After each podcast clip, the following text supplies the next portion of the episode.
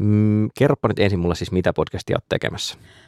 Tämä on siis Rajan ylityksiä podcast, jota mä teen koneen säätiölle. Eli siinä on siis tarkoitus liikkua taiteen ja tieteen, tutkimuksen teon, taiteen teon rajoilla. Rajojen yli varmaan, joo. Ja rajojen yli. Kyllä, kyllä. Kerro mulle tästä jaksosta, mitä ollaan nyt tekemässä. Siis mikä rajat tässä ylittyy?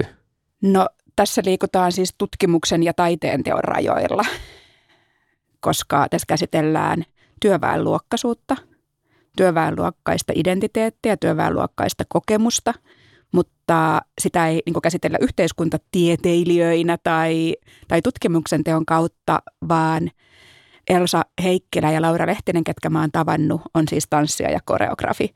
Ja ne käsittelee tätä aihetta nimenomaan tanssin kautta, ruumiillisuuden kautta. Tanssijathan on tavallaan niin kuin ruumiillisuuden ammattilaisia. Onko toi se yhteys siis, että työväenluokka, työ, fyysisyys, keho? Kyllä. Ja siis se, että millä tavalla se työväenluokkaisuus näyttäytyy siinä kehossa. Joo. Miten se ehkä näkyy omissa liikkeissä, eleissä, tavassa olla. Ja tota, missä te tapasitte? No siis, koska tämä hanke koostuu kolmesta eri osasta, niin niistä ensimmäinen on ollut erilaisia työpajoja. Ja mä pääsin mukaan teatterikorkeakoululle yhteen tämmöiseen työpajaan. Mitä siellä tapahtui? No siis itsehän olen täysin tanssikammoinen, niin siellä muun muassa tanssittiin. Esittele valokuva sun työväenluokkaista ruumiista. se voi olla siis täysin, sen ei tarvitse olla mikään oikea valokuva, vaan ei, joku ei, ajatus, siis että ikään kuin joku, niin, me kävellään tässä, sitten löydetään pysähdys. Tämä minun ruumiini. Hmm. Tuo esille siis esimerkiksi ruumiin osista eri puolia, asennoista, tu, asenteista, tuntemuksista. Sun Mistä tämä idea on tullut, mistä tämä on lähtenyt liikkeelle? No vaikea varmaan määritellä yhtä selkeää kohtaa, mutta meidän keskusteluissa kyllä kävi ilmi, että yksi tärkeä hetki oli ollut Elsan Lauralta kysymä kysymys. Elsa on esittänyt mulle sen perustavalla laatua olevan kysymyksen, että hetkinen, minkä sellainen luokkatausta sulla onkaan? Tavallaan se yhden kysymyksen kysyminen jotenkin avasi aika pian niin kuin sen, että tätä asiaa on tarpeellista käsitellä. Joskus kaikki siis alkaa yhdestä hyvästä kysymyksestä. Tämä on Koneen säätiön rajan ylityksiä podcast, jossa liikutaan nimensä mukaan tieteen ja taiteen rajalla. Sarjaa toimitan minä, Veera Luomaaho, ja viidessä jaksossa kuljen tutkijoiden ja taiteilijoiden mukana erilaisissa hankkeissa. Me kuunnellaan punkkia, matkustetaan luonnontuhopuistoon ja hyvistä kysymyksistä puheen ollen kysytään sitäkin, voiko kakasta puhua, kun syödään. Kaikkia hankkeita yhdistää se, että ne on jollain tavalla uusia, ne pyrkii toisin katsomiseen ja osaltaan ehkä myös kyseenalaistaa vallitsevia näkemyksiä. Ne voi olla kokeilevia, keskeneräisiä ja ennalta määrittelemättömiä. Joskus kuulija voi kysyä sitäkin, saako taidetta ja tiedettä edes tehdä näin, ja sekin on ihan ok.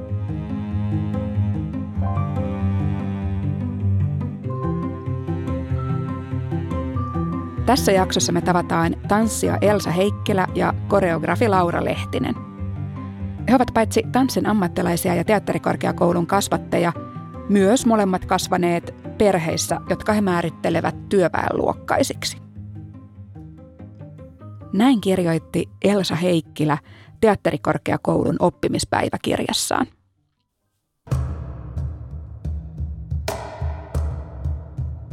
Toisinaan tunnen valtavaa ylpeyttä omasta taustastani ja seuraavassa hetkessä huomaan piilottelevani sitä. Mukautuvan joukon tai toisen ihmisen tapaan olla, puhua. Mukautuvani asenteisiin, nyökkäileväni, hymyileväni ymmärtäväisesti. Tässä hetkessä myös kinesteettinen empatia on mukana toiminnassani. Matkin toisen ihmisen liikkeitä huomaamattani. Kehoni hakeutuu samanlaisiin asentoihin tai toistaa hänen eleitään – hämmennyn omasta reaktiostani ja olen entistä enemmän sekaisin omien tuntemuksieni kanssa. jotenkin syvällisemmin ensimmäisen kerran aloin pohtimaan tätä, oli siis tilanne, jossa hain ekaa kertaa maisteriohjelmaan teatterikorkeakouluun ja olin haastattelussa ja multa kysyttiin siellä haastattelussa, että niin Elsa, että minkä takia sä oot valinnut, että sä et tee kansainvälistä uraa? Ja siinä tilanteessa mä niin kuin olin aika sanaton, mä en oikeastaan osannut vastata siihen kysymykseen, mutta sitten myöhemmin en päässyt siis kouluun silloin. Ja tietenkin hirveästi mietin, no miksi en päässyt ja näin, niin sitten mä jäin pohtimaan sitä, että, mä en oikeastaan ole valinnut sellaista asiaa, että mä en ole vaikka lähtenyt opiskelemaan Keski-Eurooppaan, vaan että se liittyy nimenomaan rakenteisiin ja se liittyy sellaisiin asioihin, mitä, mihin ei ehkä siinä kohtaa nuorena ole pystynyt vaikuttamaan.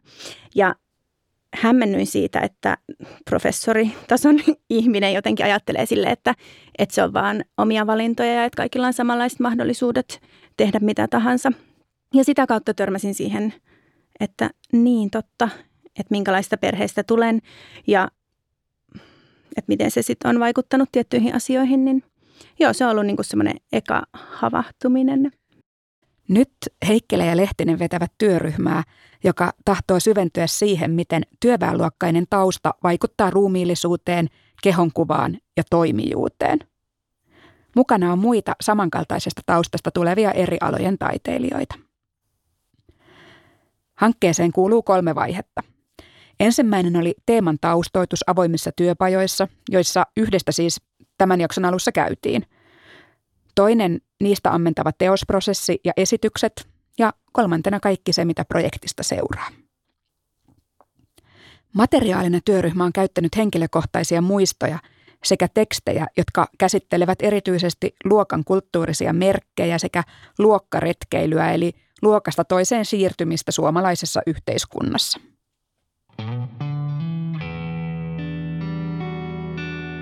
Olen kasvanut työläisperheessä, jossa kokoonnuttiin vappuisin kunnioittamaan luokkasodassa aatteensa puolesta surmattujen työläistovereiden muistoa. Äitini on aktivisti ja isäni kirvesmies. Työläisperheellä viittaan tässä kirjoituksessa vanhempieni koulutushistoriaan. Perheeni ensimmäiset korkeakoulututkinnon suorittaneet ovat omat sisarukseni. Ajattelen, että tämä on vaikuttanut monella eri tasolla identiteettiini ja opintoihini. Minulla on oma historiani ja se, miten se on läsnä ruumiissani – Minulla on ruumiini. Ruumiissani luokkani tulee joka päivä näkyväksi. Eleissäni, olemisessani, puheessani. Vaikka olen täällä korkeakoulussa oppinut uudenlaisia tapoja puhua ja olla, en kuitenkaan kokonaan ole hävittänyt historiaa itsestäni. Tässä koulussa opiskellessani olen toisinaan kokenut tarvetta piilotella omaa taustaani, omaa vajavaista sivistystäni tai huonoa englannin kielen taitoani – olen kohdannut ajatuksen, jonka mukaan kaikilla pitäisi olla samanlaiset lähtötiedot, taidot ja kyvykkyys. Joskus tuntuu siltä, että olen itse kannatellut tätä ajatusta, että en ole antanut itselleni tilaa olla minä. Minä sellaisena repaleisena, hajoavana ja muuttuvana kuin itseni pyrin ajattelemaan.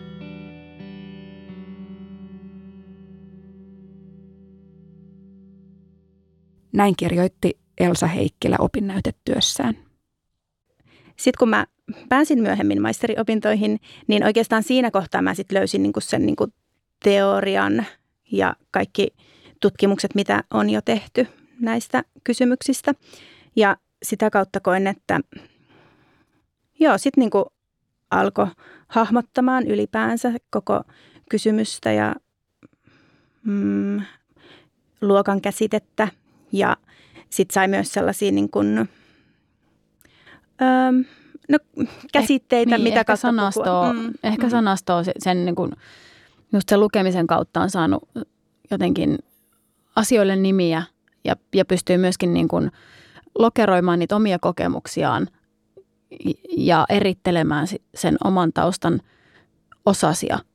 Laura Lehtinen on puolestaan akateemisesti kouluttamattomasta yksinhuoltajaperheestä, jossa oli pärjäämisen ja ulospäin näyttämisen tarve.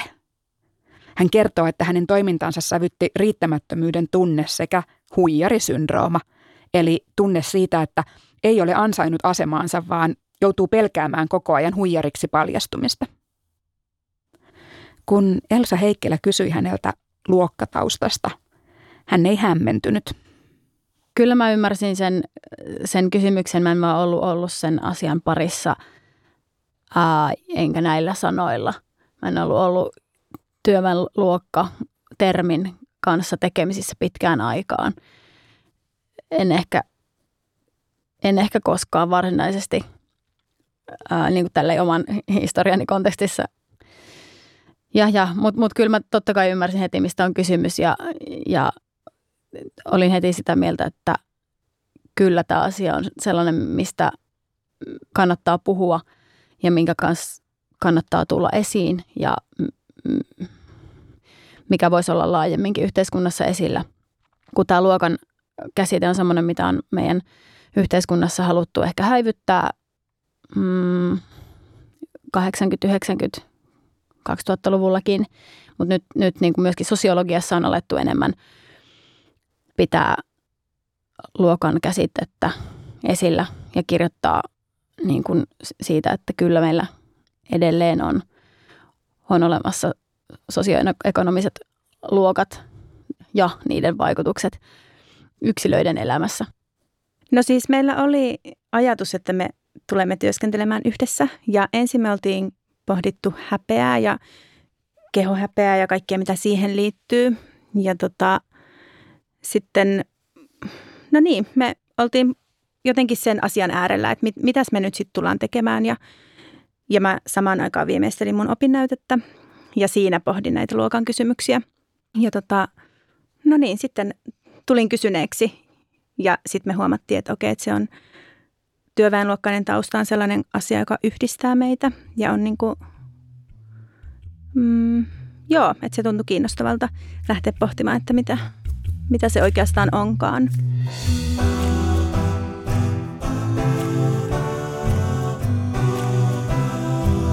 Ensimmäisestä ääneen kysytystä kysymyksestä syntyi seuraavia. Miten työväenluokkainen tausta tulee näkyväksi ruumiissani? Mitä työväenluokkaisuus 2010-luvulla merkitsee? Millaista ruumiillisuutta ja toimijuutta historiani piirtää minuun? Miten työväenluokkainen taustani läpäisee kehonkuvani, entä liikkeeni tai eleeni?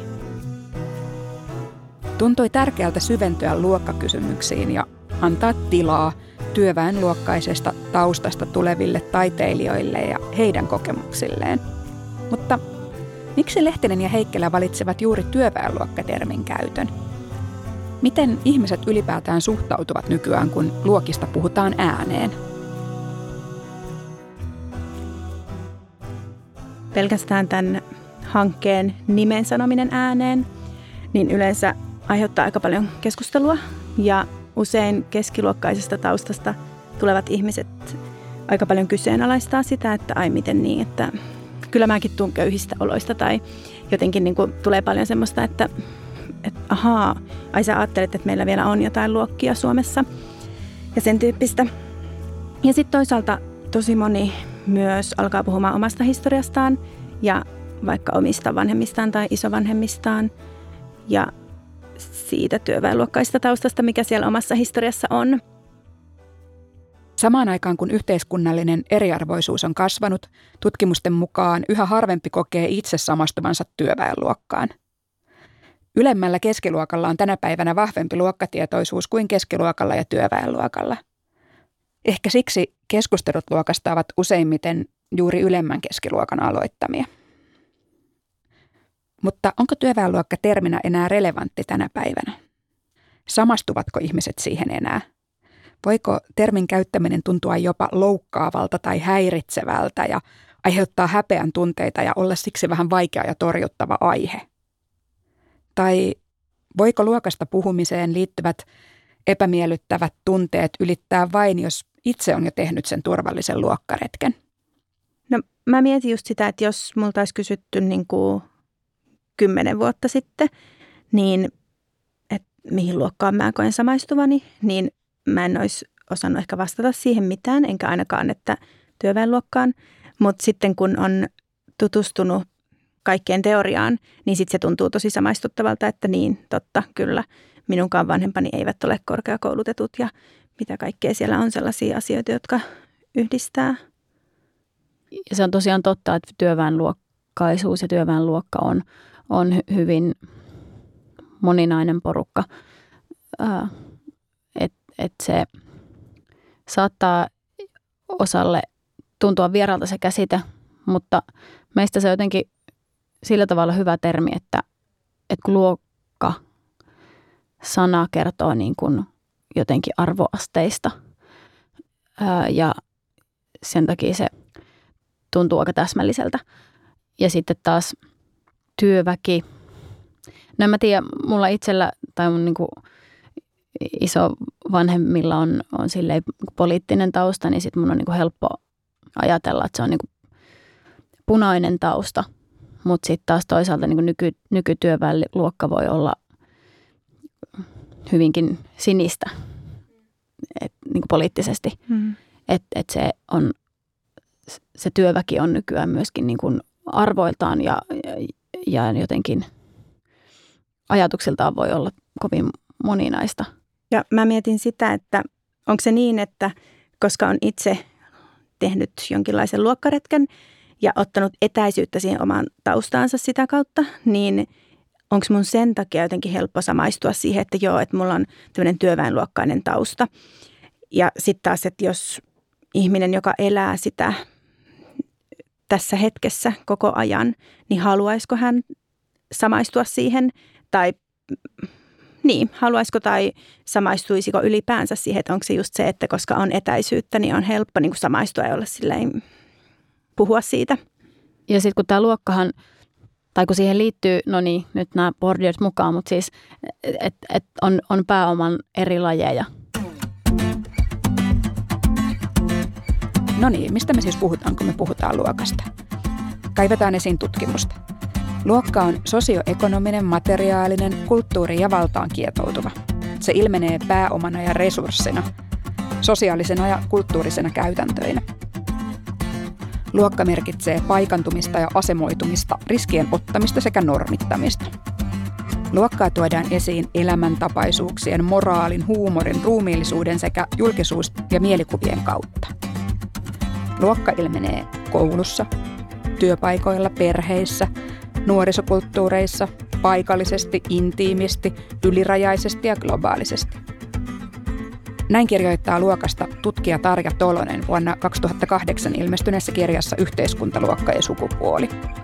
Ja, ja tota, se voi olla, että ja onkin niin, että, että moni nykyduunari niin tulee taloudellisesti hirmu hyvin toimeen. Että se ei ole, niin kuin, että ei ole kysymys niin kuin köyhä rikas akselista – eikä myöskään pelkästään korkeakulttuurin kuluttajat vs. ei, ei-kuluttajat tai, tai, tai populaarikulttuurin kuluttajat. Et siinä on niin monenlaista parametria tavallaan, millä, millä voidaan pelata siinä sen luokan sisällä. Mulle se on ehkä niin konkreettisesti lapsen kasvatuksessa esiin tuleva asia, että haluaa tehdä tietynlaisia valintoja, jotta voi luoda lapselleen mahdollisuuksia. Haluaa erottautua vaikka siitä työväenluokasta sillä, että kotona on kirjahylly. Luokka ja erottautuminen voivat olla yhtä kuin kirjahylly, tai ne voivat olla yhtä kuin levyhylly, tai ehkä tänä päivänä vaikka Spotify-lista.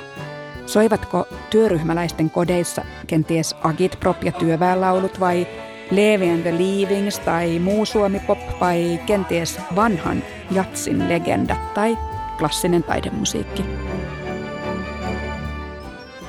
Myös musiikki ja sen kautta tuotettu kulttuuriympäristö voivat olla vahva osa näennäisesti olemattomien luokkaerojen tuottamia kokemuksia, erilaisia lapsuuden äänimaisemia.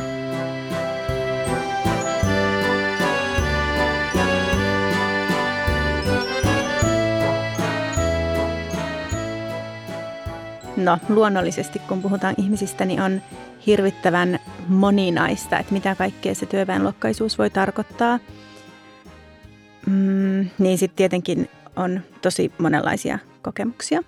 Ja on vaikea erottaa yksittäisen ihmisen kokemuksista ja, ja historiasta se, että mikä on luokkataustan vaikutusta, mikä sukupuolen, mikä sukupolven ja mikä taas niin paikallisuuden. Mä tarkoitan sillä esimerkiksi maalaisuus vastaan kaupunkilaisuus tai... Ähm, Helsinki versus Tampere. Niin. Aivan. Eli me ollaan niin tällaisten monien eri asioiden risteyksessä. Ja... Kyllä, että mm. sitä on tot, totta kai vaikea erottaa. Työpajavaiheen jälkeen käynnistyy hankkeen toinen vaihe, jossa henkilökohtaisista tutkimus- ja oivallusprosesseista syntyy teos. Yksi työskentelyssä nousseista ydinasioista on aiemminkin käsitelty häpeä, tunne liiallisuudesta. Häpeä on Lehtisen ja Heikkelän mukaan vahvasti ruumiillinen kokemus.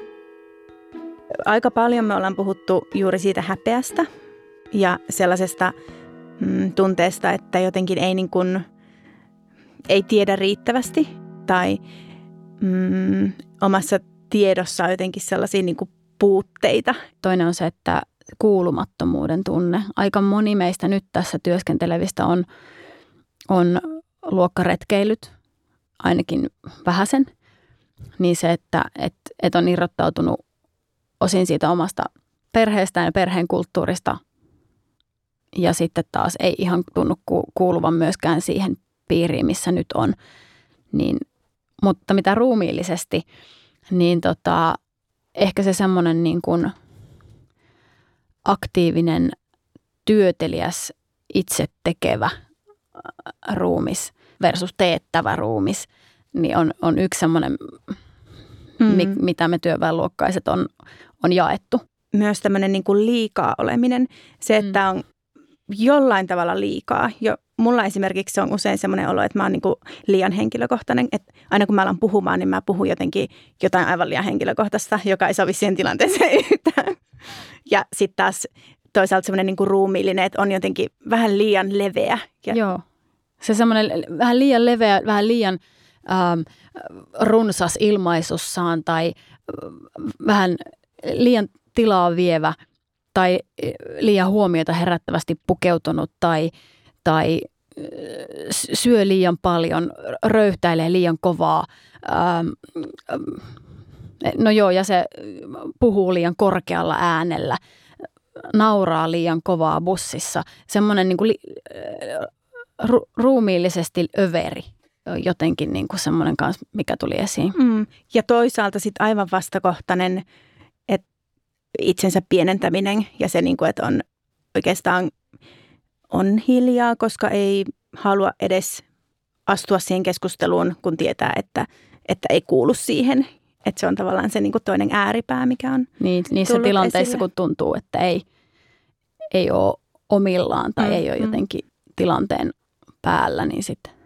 Niin, no ehkä se tietenkin riippuu taas ihmisestä, että – ja tilanteesta jotenkin, että onko se se, että niin vetäytyy kasaan ja häviää seinään vai onko se se, että puhuu niin paljon ja elehtii niin paljon, että se oma tietämättömyys jää sen kaiken alle, peittää sen niin kuin sellaiseen valtavaan puhetulvaan.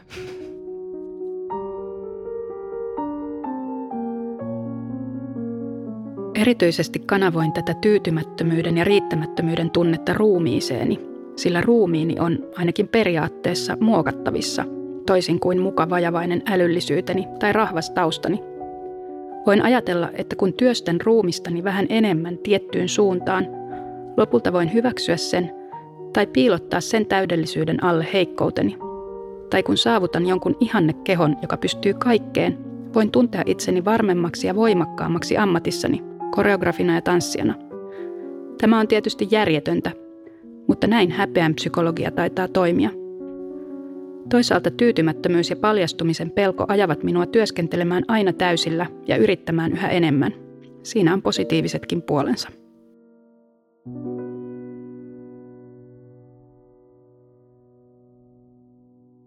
Häpeän tunteen sekä muiden luokkaan liittyvien tunnekokemusten, kuten myös luokkaylpeyden ja niiden ilmenemismuotojen annetaan olla näkyvillä teoksessa. No aika paljon on puhuttu tapakulttuurista ja keskustelukulttuurista. Esimerkiksi siis ihan konkreettinen, että kun menee johonkin vaikka hienoon ravintolaan tai hienolle illalliselle, niin sitten jos ei ole kasvanut sellaisessa perheessä, jossa käydään hienoilla illallisilla, niin voi olla tosi vaikea tietää, että miten täällä ollaan, miten täällä syödään ja unohtaa laittaa servetin jalkojen päälle ja näin. Ja sitten toisaalta se niin kuin keskustelemisen tapa on toisenlainen. Ehkä just se keskiluokan hillittyys on, kun tuossa aikaisemmin puhuttiin sitä liiallisuudesta, niin se on niin kuin se vastakohta sitten se joku kohtuullisuus ja hillittyys, mikä sitten niin kuin, en mä tiedä, meistä, meistä työväenluokkaisista saattaa tuntua ähm, vieraalta, että jos meissä on ja meidän olemuksessa on monesti jotain liikaa ja se on niin rönsyävää, se, se meidän ruumiillisuus ei osaa pysyä paikallaan riittävästi tai ei, ei osaa olla niin hillitty kuin keskiluokkaisen elämän tapaan, keskiluokkaiseen normiin jotenkin kuuluisi. Lisäksi teoksessa yritetään muun muassa valokuva- ja videomateriaalin kautta laskeutua edellisten sukupolvien kantamaan ruumiillisuuteen ja siihen, miltä luokkatausta työryhmän taiteilijoissa näyttää ja tuntuu ja millaisena ruumiillisena tekoina taustamme arvopohja ja asenteet näkyvät. Luokista on 2010-luvulla puhuttu jälleen paljon, mutta mitä tanssitaide voi antaa lisää keskustelulle? Voiko taiteen avulla päästä aiheeseen syvemmälle kuin mitä tieteellinen tutkimus voi omilla metodeillaan päästä? No tietysti se, että me tehdään tästä asiasta myös ruumiillista taidetta, niin se on toisenlainen käsittelytapa kuin verbaalinen. Ja nyt jos ajattelee, että, että ihminen katsoo tanssiesitystä tai fy, fyysistä esitystä, niin se, se resonoi myös katsojan ruumiissa. Ja voi olla, että ihan kaikki ihmiset, jotka haluaisi tai jota kiinnostaisi tämä aihe, niin ei ehkä siltikään tule meidän työpajoihin. Mutta ehkä ne tulee joskus katsomaan meidän jonkunlaista esitystä. Ja ehkä tämä, tämä aihe sit saa heidän ruumiissaan jotain liikkeelle tai ää, heidän ja esimerkiksi muistot on kauhean ruumiillisia kokemuksia. Kaikki aistihavaintomuistot ja kaikki tämän tyyppiset. Niin se, että jos me tuodaan se oma kokemuksemme esille ruumiillisessa taideteoksessa, niin se voi liikuttaa myös sen teoksen vastaanottajissa tai kanssa kokijoissa toisella tavalla asioita kuin, tai kaikki ei myöskään tule lukeneeksi tekstejä joita me ollaan luettu ja jotka on avannut meille meidän omasta kokemuksesta asioita. Niin ehkä se semmoinen, niin kuin, että me halutaan tarjota myös muille se, ehkä se oivaltamisen autuus, mitä, mitä nyt on niin kuin jo, jo oivaltanut. Se oma historia ja omat valinnat ja semmoinen ehkä oma persoonakin saa jotain niin kuin juuri, ju, ju, juurtumista.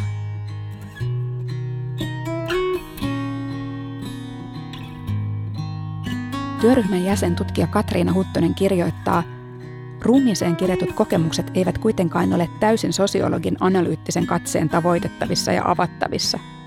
Tässä projektissa minua kiehtookin, kuinka tehdä ruumiillista sosiologiaa ja samalla tutkia ruumista väistämättä luokkaistuneena ja luokkaa ruumiillistuneena ilmiönä – tekemisenä ja kokemuksena.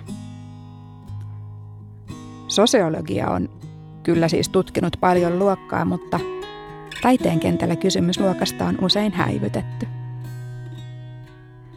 Tanssitaide on silläkin tavalla mielenkiintoinen konteksti käsitellä työväenluokkaa, että harva taiteenlaji on 2010-luvulla samalla tavalla korkeakulttuuria, siis todellista korkeakulttuuria. Minkä mihin tahansa nykytanssitaideesitykseen ja katsokaa ympärillenne. Kun työväenluokkaisesta taustasta tulevat, ehkä omassa elämässään pitkänkin luokkaretken tehneet taiteilijat esiintyvät tyypilliselle suomalaiselle tanssiyleisölle, niin ymmärtääkö se, mistä teoksessa on kysymys? Minusta se on ylipäätään ongelmallista, että, että tanssitaide tai taidetanssi on, on niin kuin yleisöpohjaltaan niin homogeenista.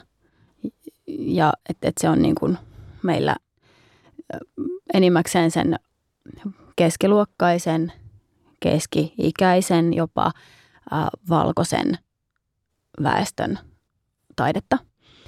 Joten olisi upeata, olisi ihan huikea hienoa, jos tämä onnistuisi tavoitteessaan tämä hanke ja me tehtäisiin joku sellainen ulostuloesitys, mm, performanssi joku, ää, joka löytäisi semmoista yleisöä, joka vaikka tulee meidän kanssa samasta luokkataustasta ja ei ehkä ole tehnyt myöskään luokkaretkeä. Että et jos me voitaisiin näyttää tanssia semmoiselle yleisölle, joka ei etsiytys ehkä muuten tanssitaiteen pariin. Ja sitten toisaalta mä uskon myös, että, että taas sellainen niin kuin tanssin vakiokatsojakunta on sen verran ähm, empatiakykyistä ja ehkä esityssivistynyttä, että et, et he pystyvät niin kuin eläytyy ja, ja ainakin katsoo lempein tai, tai suvaitsevaisin silmin sitä, jos joku tulee henkilökohtaisten asioiden kanssa esille teoksessa. Onhan paljon muitakin asioita, joita ihmiset käsittelee teoksissa, jotka ei, joihin ei suoraan pysty samaistumaan sillä tavalla, että, että olisi ihan samanlainen tausta tai sam- samanlainen kokemus, mutta silti pystyy myötäelämään. Hiljaisuuden rikkominen, luokasta puhuminen ja itsensä luokkaan paikantaminen on välttämätön askel, jos haluamme elää maailmassa, jossa hyvinvointi ja paljous voi olla jaettua, jossa oikeus toteutuu niin julkisessa kuin yksityisessä elämässä. Nyt on aika puhua luokasta ja tietää, mistä tulemme. Näin vapaasti suomennettuna kirjoittaa feministia tutkija Bell Hooks. Tähän ajatukseen työryhmä kertoo samastuvansa vahvasti. Tarkoituksena ei ole vain tunnistaa työväenluokkaisuuden ilmenemistä, vaan hyväksyä ja arvostaa moninaisuutta myös itsessä, jakaa kokemuksia, kuulla heikompien ääntä ja myös kyseenalaistaa koko keskiluokkaisuuden normi. Pelkästään se, että me nostetaan tämä keskusteluun ja jotenkin tehdään näkyväksi se, että ai niin on myös nämä luokat ja mitähän se sitten voisi tarkoittaa, niin se jo purkaa sitä osaltaan toivottavasti. Ja tavallaan se, että tulee tietoiseksi siitä, että me aika paljon eletään semmoisen niin keskiluokkaisen ideaalin ehdoilla ihan tietämättämme. Usein niin kuin se on jotenkin silleen piilotettuna. Niin pelkästään jotenkin se, että nostaa esille sellaisia asioita, niin mä luulen, että se purkaa jo näitä. Tiettyjä semmoisia jännitteitä ja semmoisia, niin ehkä just sitä häpeän verhoa koittaa raottaa se, se, että tullaan esille tämän luokkataustan kanssa. Ja sitten taas toisaalta on paljon siinä työväenluokkaisessa taustassa, työväen kulttuurissa sellaista – arvokasta, mitä haluaa vaalia.